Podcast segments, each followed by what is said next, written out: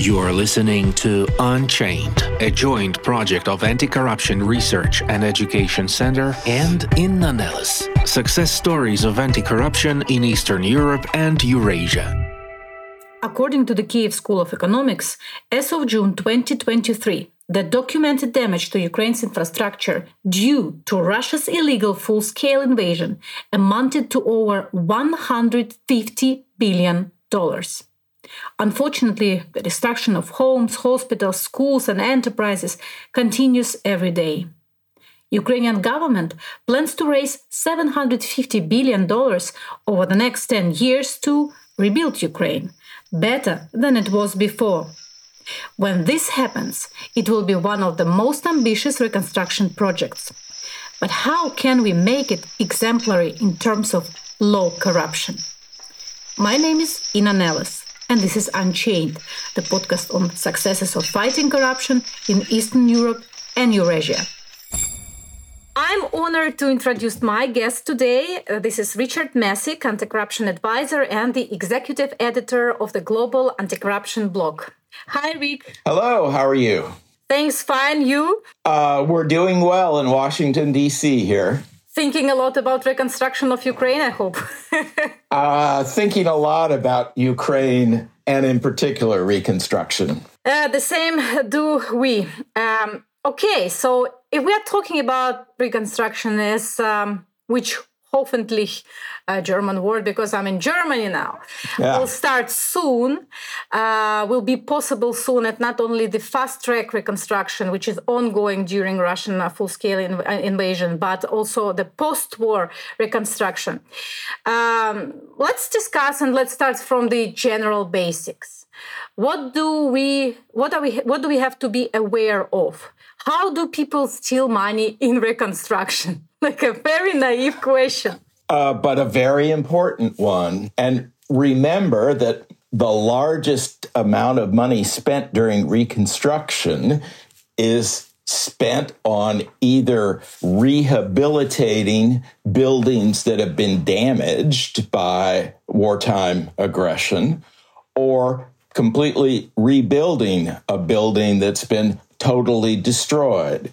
So now we're talking about the construction industry, the design yep. of a facility, the selection of a contractor, and then the actual work. And in all three parts, the design of a facility, the selection of a contractor, or in the actual work done to execute the construction contract, there are multiple ways that corruption can creep in. A classic one in the design is what we in English call gold plating. In other words, I'm designing um, a two story building for healthcare and a clinic. And I could put in a, very low cost ramp just a tilted part of the floor to allow people with a wheelchair to wheel them up to the second floor. Or I could put in a $10,000 elevator. If I'm the designer and I'm in cahoots with or colluding with somebody that's going to do the building, they'll make a lot more money on a 10, installing a $10,000 elevator than a $200 ramp. So that's gold plating. You don't need an elevator. Yes. Uh, and of course, the other way is I design the building with certain kinds of uh, requirements, say sophisticated electronic and communication equipment that only one builder in the area can can provide. So I've rigged the contract so a favored company gets it. Right. Now, once we get beyond the design phase and we've got a design that's reasonably well developed and we put it out for bid, in other words, companies in the area, and if it's a large contract, even foreign companies will submit a proposal to do the work. Well, if it's a particularly lucrative contract, one of the companies involved may bribe the people choosing who uh, will win the bidding and in order for them to win. And there's lots of ways you can do that. Classics. Yes, this is classics. If a company bids lower than the favored company, well, then the procurement officers can disqualify them. Oh, there was a typographical error on page 35 of their 200 page proposal. They're, they're disqualified. Mm-hmm. You know, there are lots of ways. Or yeah. you can just have your favored contractor bid very low on the agreement that once the contract's issued, we'll raise the price. One problem that's common in every country in Europe and, and is reportedly common in Ukraine is the bidders in a particular area all get together and collude or conspire to who will win this bid at what price. It's called bid rigging. Yes. It's a cartel. There are lots of English words that apply. It's just, it's a phenomenon we've seen for at least 2,000 years in the construction industry. And um, when I explained this in Ukraine and started talking about it, and I said, well, imagine I was talking to the reconstruction agency and the Ministry of Infrastructure staff. And I said, okay, imagine that there are five companies in the area, and they all decide, well, we'll conspire on uh, which contracts, which one of us will win, at what price, and the others will just put in fake bids to make it look like we're competing. So imagine we're all sitting around a table. And a woman from the roads agency immediately raised her hand and said, Wait a minute, there's another person that will be at the table. And I said, Oh, who? And she said, The customer. The procurement officer from the ministry or the roads agency will help set up this agreement. And then the procurement officer, and often their seniors, will take a share of the overcharge that's resulting. Because when companies conspire to win certain contracts, they will the purpose is to raise the price above what it would be if they were actually competing. Another, maybe a provocative question, maybe a naive. Is there such an indicator, something like acceptable level of theft? Like, uh, you know, margin of uh, error in sociology. Is it in design somewhere in the project? Like, what you assume, depending on the country you are operating in, what you assume will be stolen during, during construction? No. Unfortunately, but a good idea. well, but I will tell you this. When I worked in the World Bank and we, my colleagues and I, uh, discovered there were a lot of these bid rigging cartels in the road uh, sector in countries around the world. And then I put together information uh, from many sources that are estimates done by academics or evidence produced in a trial showing how much the typical overcharge in a bid rigging case is. And when when I go out and speak to people, I ask them what they think the typical overcharge is. And particularly in Western Europe, many people say, oh, it's 5%. Oh, it's 30, I guess. It's 30. Well, and it, if they think it's only 5% and gee that's uh, that's not much and it's not a big deal and the academic literature shows that overall the average is 25%. I was close. I was close. 25%. And close. And remember, that's just the median overcharge. Half the overcharges are above that. And so, for example, in the Philippines, yeah, is it the worst case from your experience? I, because I would like to hear the worst and the best, like reconstruction you were observing with the World Bank and so on around the, the globe. Like, uh, well, where people be, uh, did the best job and the, and the worst job. Well, in the Philippines, the contractors told my colleagues at the World Bank, well, we usually charge about 30% more. But gosh, if it's money from the World Bank or from the Asian Development Bank, we just double it. In other words, they charge, if it was going to cost $50 million to build the road, they'll just, they'll just bid a 100 million. Now, you know, wow. yeah. That's because the control on the side of World Bank is so weak, or why? Why do they feel so free? Oh, because it's the the answer we got was, oh, it's not our money. Oh my God.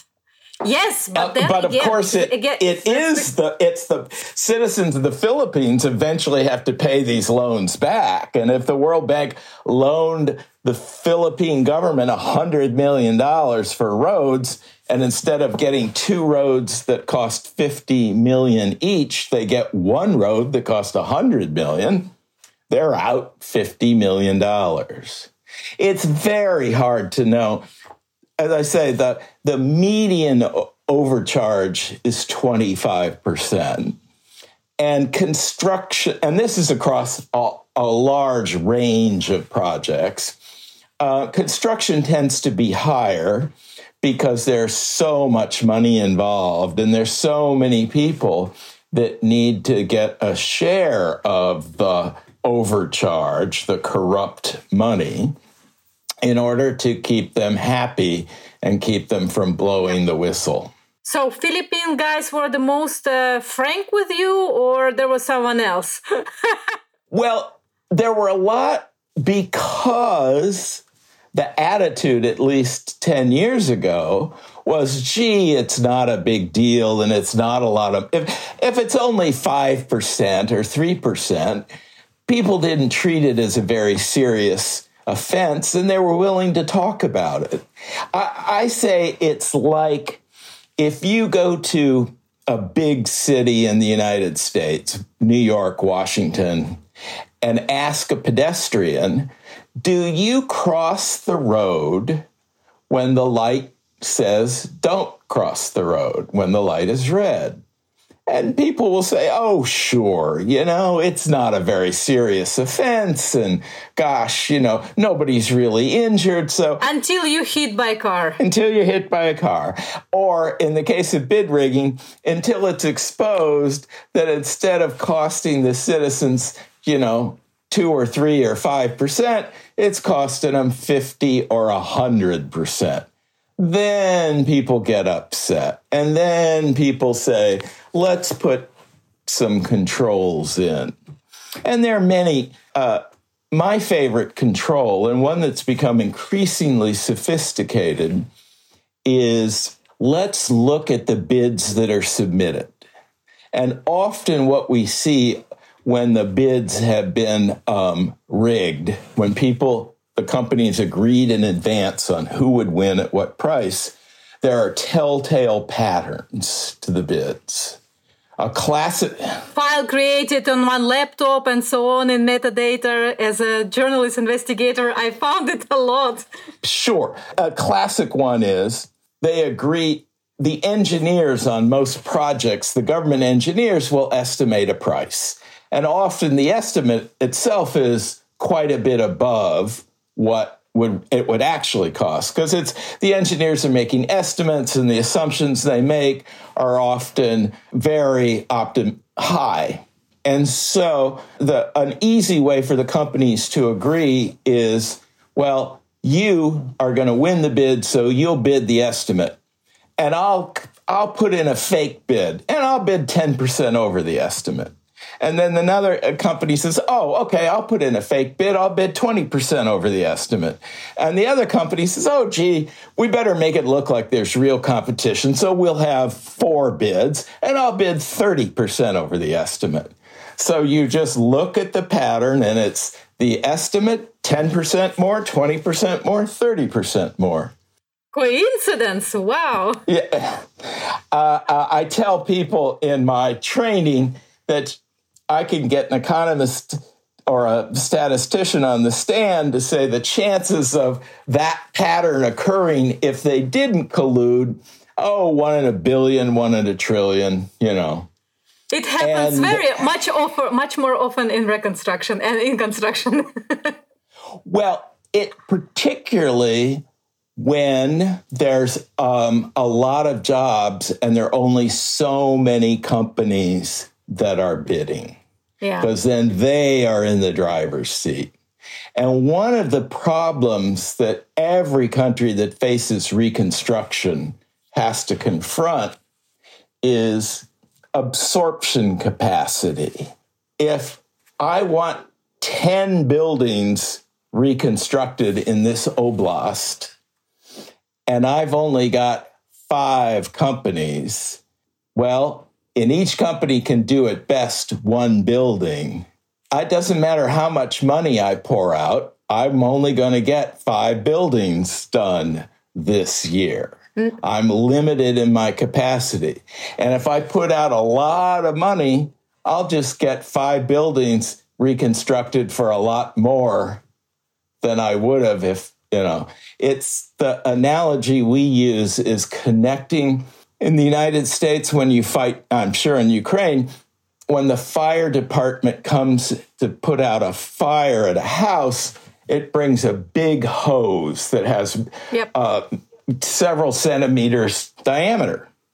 Well, if you connect and it pushes water very fast, and if you connect a fire hose to a tiny little hose that people have at their home to water their garden that's maybe only a couple of centimeters in diameter, well, a lot of water will spill out the little hose can't absorb all the water the big hose is pumping, and so there's a lot of waste. You don't want in reconstruction, and it's certainly possible without coordination, that all the donors that are anxious to um, help Ukraine reconstruct will be the equivalent of a fire hose of money trying to connect to a small hose of companies capable of doing the work. Yeah, let's hope it will not gonna be the case. But I would really like to ask you to uh, debunk the myth that uh, corruption is possible only in developing countries. Do you have some uh, cases of corrupt reconstru- construction in in US or in EU? Like, give us a hope that not only Eastern Europe is well known. Well well, I think an important thing that Ukrainians have to remember there will be incidents, no matter how much you try, there's going to be some discovery of corruption in reconstruction. And when that occurs, Ukrainians need to remind Germans, Norwegians, Swedes, the Dutch, the French, the United States the Canadians, just to name a few where there have been recent construction corruption scandals.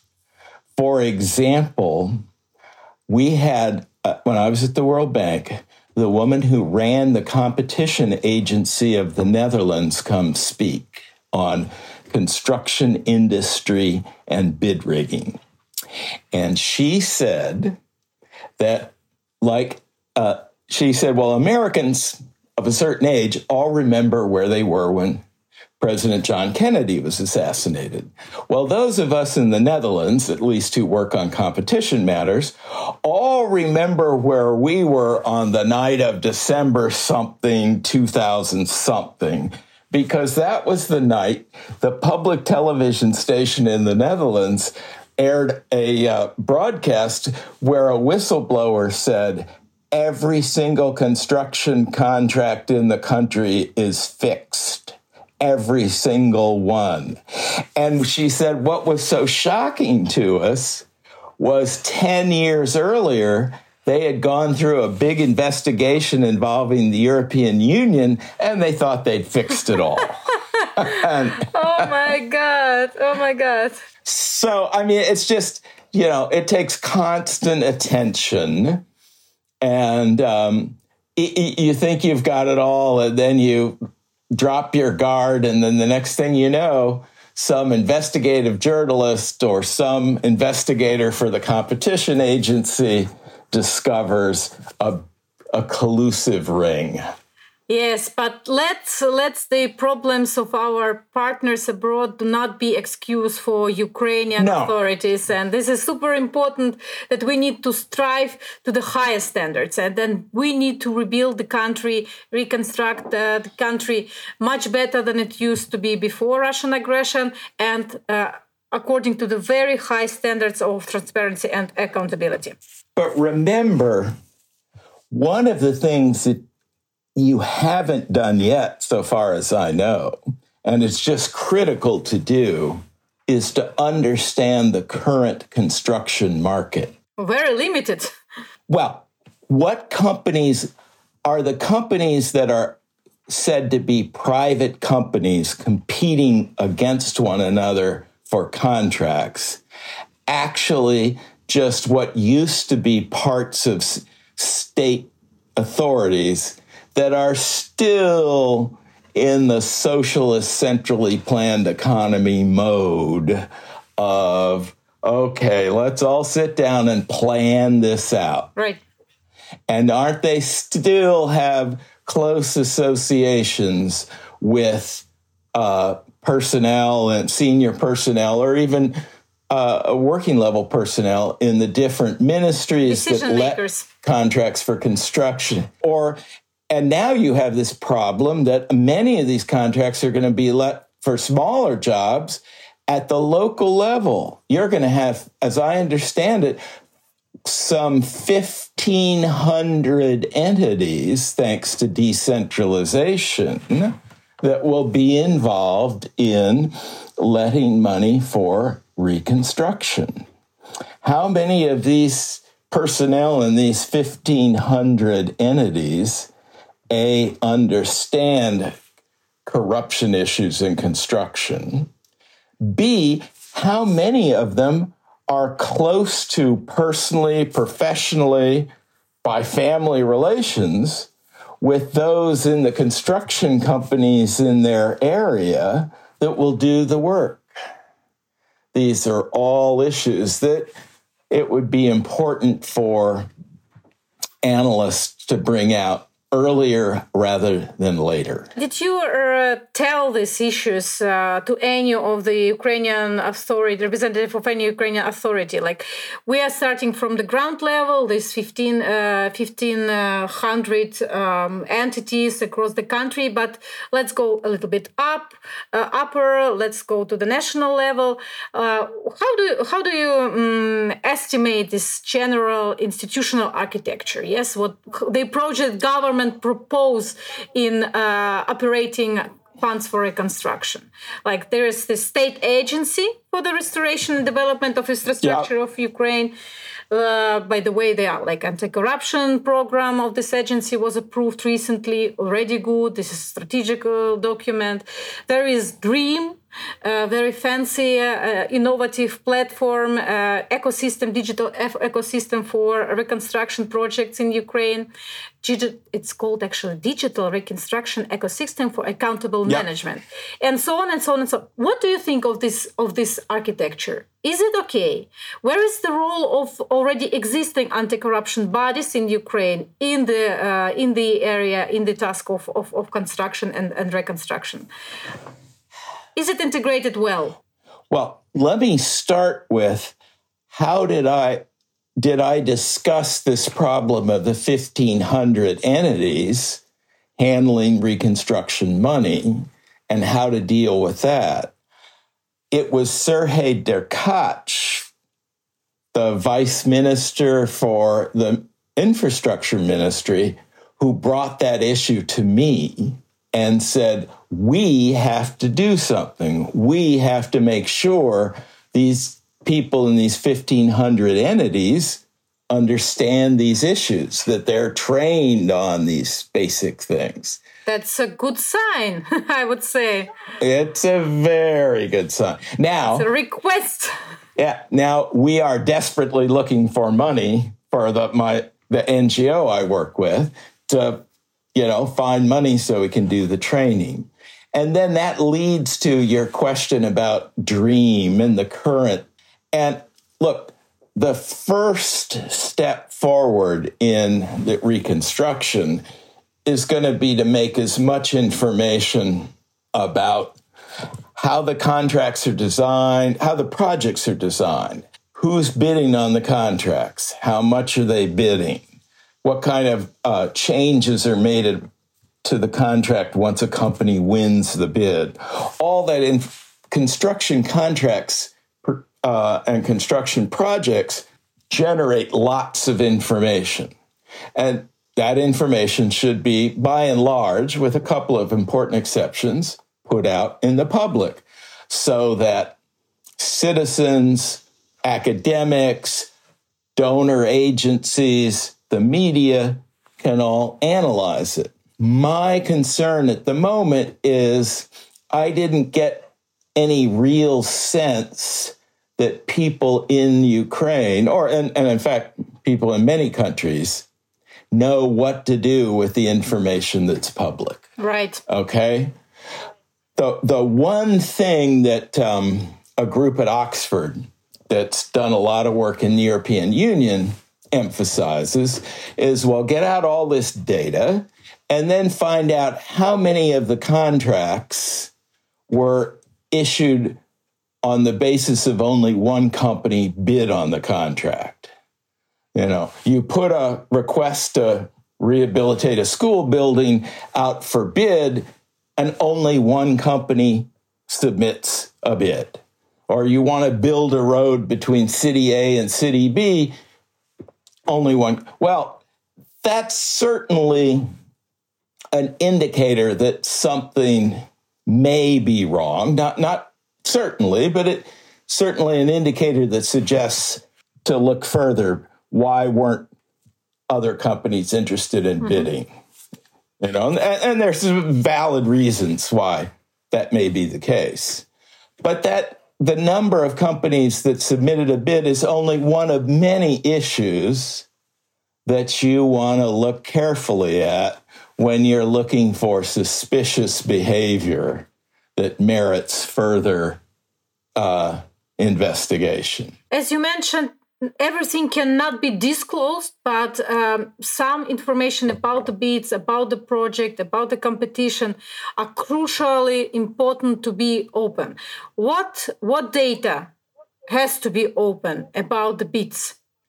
Well, the um, who bid, and not just the name of the company, the beneficial owner of the company. Because, for example, in Nigeria, they asked me to look at a, uh, what they thought was a corrupt award of a contract. And they said, well, here we had four companies that bid on the project. Four different companies, four different company names. Owned by one person. Well, owned by, exactly, owned by one person. owned by one person. classics. Yeah, or by one family. This is like the classics of the latest yeah, uh, investigation also in Ukraine. Ex- exactly. Exactly. Now, there's also, when I say not all information should be disclosed, I'm going to tell you something that all media and all civil society and all procurement people don't want to hear here's what you don't want to disclose, at least immediately the prices at which every company offered to build the project. Wow. And why? Why? Okay, I I will use the I will give you the reasoning that a person who won the Nobel Prize in economics put forth in an article in 1966 that has been confirmed by dozens of studies, interviews, and the like. You see, when there are five companies, let's say, in a region, and they want to agree on who's going to win what contract at what price. Okay? So make it easy. There are five companies, there are five contracts issued, roughly the same amount. So I'll bid on one, you bid on one, our three uh, accomplices will each bid on one. Now, we've all got this agreement, but you go back and you say, You know, I just lost some business in another area, and I've got a lot of extra people, and I actually may be able to do two of those five contracts. And boy, I'd make some money.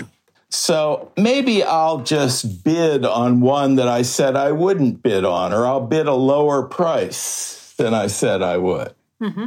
So I've got these five companies, and they've all secretly agreed who's going to win the contract.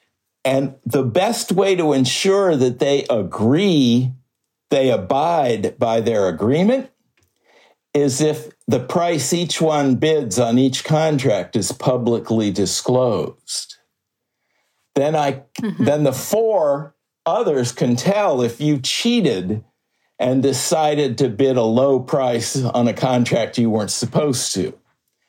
The publication of the bidding prices in public procurements is helps maintain the agreement, the secret illegal agreement that the bidders reached because they can't cheat one another on their illegal agreement because it'll be disclosed in public. But afterwards, we should know the prices of the bids. Maybe in a year or so, and maybe the con- maybe certain selected people that can maintain the confidentiality. Oh wow! Anti-corruption activist and see, journalist see? is screaming, is screaming. I want to get this data. How otherwise we will blame and shame corrupt, uh, corrupt businessmen, corrupt authorities. Uh, we are not hoping for the efficiency of all corruption prevention and, uh, and court system in Ukraine yet. We are doing this work in parallel because sometimes public pressure is more efficient. And once this uh, data became public, at least activists, at least some some small army of watchdogs have an uh, effect to go to, to court, to go to MPs, to, but, but, to de- demand yeah. Demand a new competition and so on. But you don't, all you need to do that is to take into, to publish in the newspaper, to take to uh, the competition authorities, to, to take to an MP is look, in this little region, there are five companies, and each year, each won 20% of the bids. So over two or three years, look, the stability of each one winning their quote fair share is a strong indicator of bid rigging and corruption. As I say, you just or or it's an indicator of a very poor market of construction companies. It, it, it, well, I think you're saying the same thing differently. Uh, in a good market, you will see the more efficient firms increase their share. The bad, the poorly performing firms will go out of business. Now, the next step forward is, and I suspect this is going on to this day in Ukraine because it goes on in many places, is in a in a well performing market as uh, some companies succeed and other companies fail, new companies will be drawn into the market. So the company that's inefficient goes out of business because it's not run well, it doesn't have enough money, family owned, and the second generation of the family couldn't, the sons weren't and daughters weren't very smart. Well, you want somebody from outside to come in and buy up their equipment, some smart young technocrat, or maybe a group of people who are former veterans of the Ukrainian military and already know a lot about moving heavy equipment, managing people, and they take over and they start a new company. So you want in a well performing construction market the ability of new entrants into the market. And I'll bet you it's hard to enter the construction market in particular regions in Ukraine because you have to be a member of an association and you have to have this permit and that permit and all sorts of things that make it, you know, the five companies that started post Soviet times that used to be parts of different ministries are the five companies that 30 years later are still there and still sharing the business, you know, across the, and so right. so that's just you know that's all part of it. The best your best safeguard to avoid uh, bid rigging and to get better prices is a competitive market for the people that work for the companies, the companies themselves. It, uh, one advantage that, for example, we have in the US is there are a lot of places I could go rent a bulldozer, I can rent the heavy equipment I need to build a road or construct a building. So I don't need to buy it and hold it in my storage facility, which is very costly, of course. I just rent it as I get the work. And it's another market it, which is not developed oh, enough in Ukraine. The yet. equipment rental market is critical because every day that a crane that costs $10 million sits idle is a day money is someone's losing money. So if I have a vigorous rental market, it's rare that equipment because I'll rent it this week, you rent it the next week, somebody else needs it for two weeks, etc. And then there's the market for skilled labor, electricians, plumbers. Well, do you have enough of those? Are you trained? In process, I would say no, not yet. Are, uh, you... a little bit busy now, I would say. Yeah, but when those veterans come back, or and certainly the ones that have been wounded for and for whatever reason are unable to come back, put them into training programs right now. How to do, and they're even if they're disabled and can't work on a job site, there are a lot of skills, for example, how to es- estimate the cost of a of a building, how to design it. These are things that can be learned. And some of these people, of course, that served have decent, if not high levels of education. And, and the one advantage of the construction industry is there's work at every level of education for and a lot of people and you're going to need a lot of people the more people you train the more efficient the market the more efficient the market, the better prices you'll get and the less corruption. This is a very practical recommendation already uh, wrote down, really to, to remember about it. This is like about uh, uh, providing a workplace, providing the a training uh, training institute. Yes, right. But now we just uh, you mentioned or we focused uh, on the bidding part yeah. of the project. But you mentioned that there is project design, then project uh, implementation, then project audit, and so on and so forth. Very briefly, what are the main corruption prevention measures at that on that stage? Yes. Yeah. Because okay, like bidding, we understood. Then the road is actually started. the workers go to the field and start to build this road from now. How to prevent corruption? Now, historically, what we said were uh, two things. One, get citizens out to watch. Now, there are parts of a road construction, how deep the the sub base underneath the asphalt that you see, how deep it should be, what kind of material should be in it. You and I aren't going to know that. Citizens aren't going to know that. But we will certainly know if the road is to be four lanes and it's only two, we'll know that. If the road's supposed to have a, a, uh, a line down the center, so the cars drive on one side or the other, and it doesn't, you and I'll know that. Now, historically, for things beyond what was obvious to the layperson, our, our solution was hire an independent engineer that has no association with the people involved in the project from a different region, if not from a different country, to come in and do a technical audit, to actually drill a hole in the road and drill all the way down and pull the material underneath the surface up and see is this the right kind of material? Okay? Technical audit. Uh, uh, somebody who worked in the Middle East for years, where there's a lot of corruption in construction, said for you know every hundred thousand dollars you spend on a on, on a construction project, you spend a thousand dollars on a technical audit. Yeah, to audit. Now, mm. thanks to the development of technology, there are fancy technological solutions.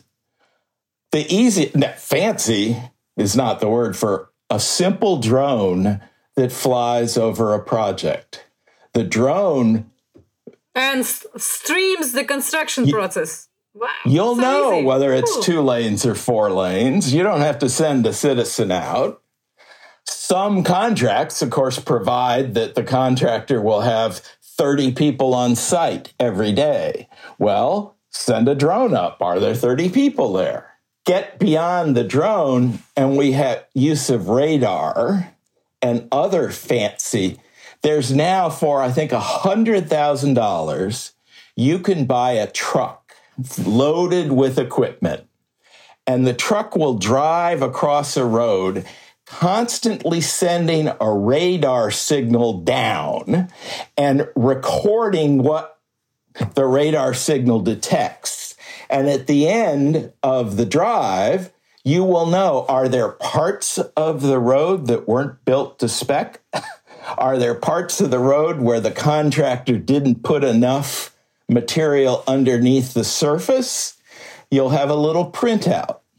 Buildings are a, a big problem in buildings. Again, it used to be to make sure that the contractor had put in the right type of steel to hold the wall up, and that the steel beams that run up and down had to be sp- a certain space apart. You couldn't have one and then three meters before you had another one.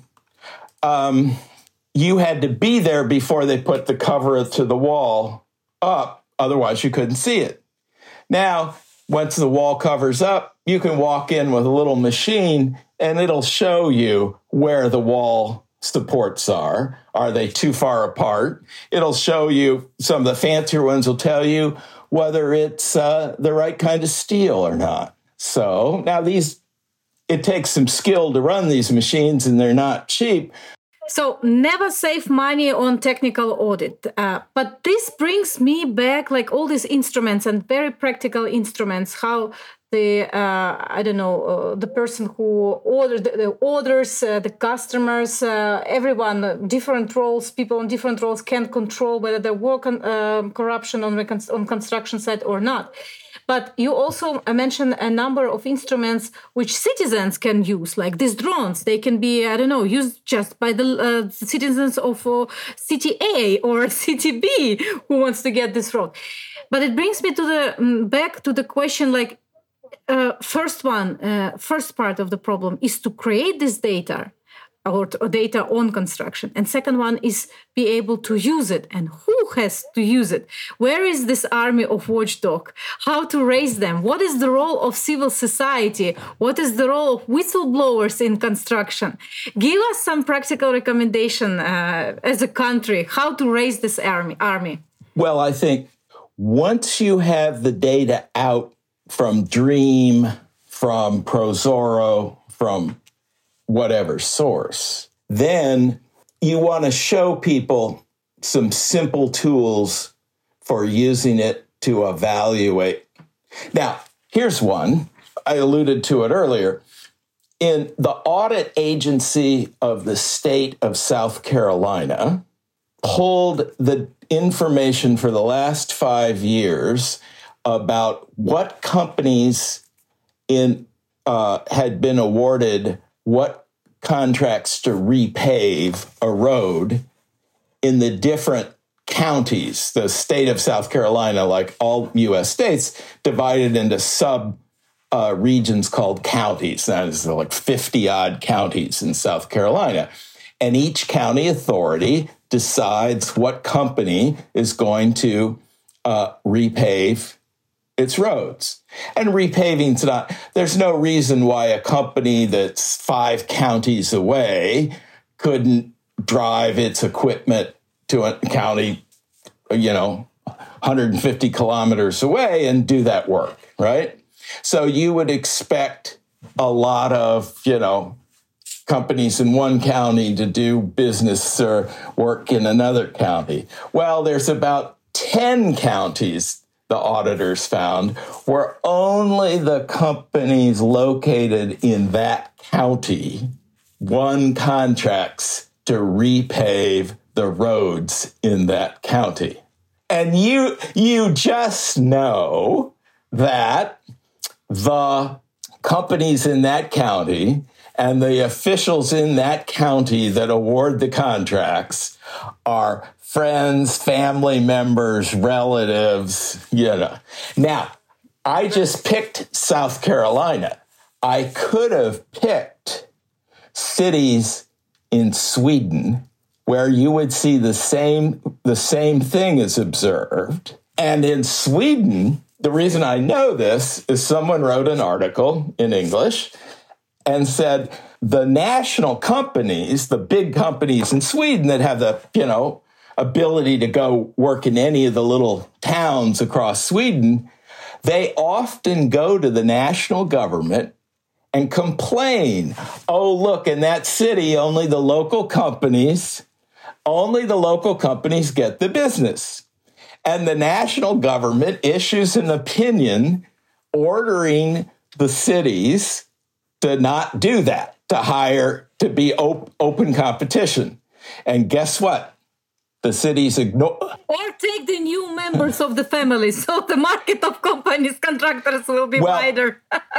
the local cities just ignore the orders from the national government. Now, you, yeah, yeah well, what's the national government going to do? Invade them? All right. I mean, uh, see, right. so.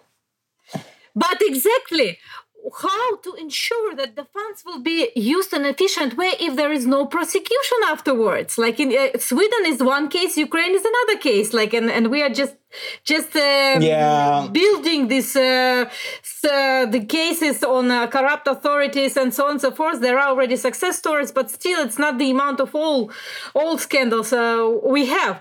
And um, uh, very hypothetical question. How to strengthen ukrainian accountability? Maybe i don't know even involve foreign institution courts or prosecution into accountability chain. Like so not that ukrainian uh, judges will uh, make decisions on such uh, cases but someone swedish for example or from northern carolina whatever. Well you could have an international or a court of mixed local and internationals do that. And certainly the use of a court system to find someone has violated the law and either fine them a lot of money, prevent them from doing further work, put them out of business, or even put them in jail is one option. And it's an important option. You got to have that. But also, we find research in the United States shows that high income taxpayers who could easily avoid paying all the taxes they owe because there are many ways to hide your income, but they don't. Most of them don't. And it's not because they fear going to jail, it's because they fear if they're caught, they won't be accepted at the country club or in the nice restaurants by their friends. You see? Wow because you want the respect of your peers. Because reputation is a capital as well. So, and I, I just think, and you, you and Ukrainians will know better than I, that given the sense of loyalty to the national welfare that the invasion has created, and the sense of the nation as the nation, that that itself, you know, should be more publicity about companies that cheat on reconstruction are cheating us all. They're really, I, Zelensky was right, I think, to some degree. I think he was right to say in a war, corruption in purchase of military goods, corruption in public procurement is effectively treason. That now I think I would agree with those who say I don't want the Secret Service, the security services involved for lots of reasons. But I think if you make the observance of the rules of the game in the procurement a you know part of the you know a good Ukrainian citizen doesn't cheat. A good Ukrainian citizen doesn't meet with other companies to rig the bids on a construction pro- or a reconstruction project. And a good Ukrainian citizen who finds out that there's wrongdoing or potential wrongdoing blows the whistle. I, Let's hope that there will be more good Ukrainians involved in reconstruction and that we will not give a chance to some less good Ukrainians to win corrupt bids. Rick, I think we could spend another hour with you, and I hope we will do this maybe even within second season of sure. Chain or the next one. And I hope that we will be able to share some success stories on uh, construction, reconstruction of Ukraine. Uh, and I'm happy that you do consult and you do invest your expertise into Ukrainian authorities, into Ukrainian civil society. And I wish you all the best in this job. Thank you so much. Well, so glad to help. This episode of podcast is implemented by the Anti-Corruption Research and Education Center with the support of the International Renaissance Foundation. You can find more information about Eurasian Academic Anti-Corruption Network on our website and Facebook page. You are listening to Unchained, a joint project of Anti Corruption Research and Education Center and Inna Nelles, success stories of anti corruption in Eastern Europe and Eurasia.